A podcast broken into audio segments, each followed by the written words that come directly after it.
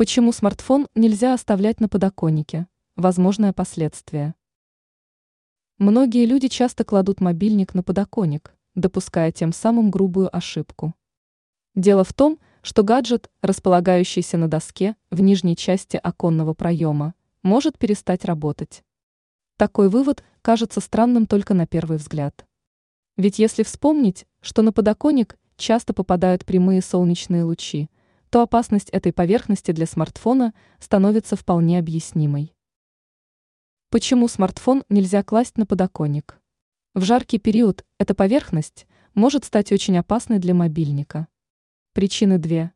Во-первых, лучи попадают на устройство. Во-вторых, подоконник сильно нагревается сам. Итогом может стать перегрев смартфона и его поломка. Можно ли класть смартфон на подоконник в другое время года? Казалось бы, запрет на расположение мобильника на подоконнике должен действовать только летом и в ясную погоду.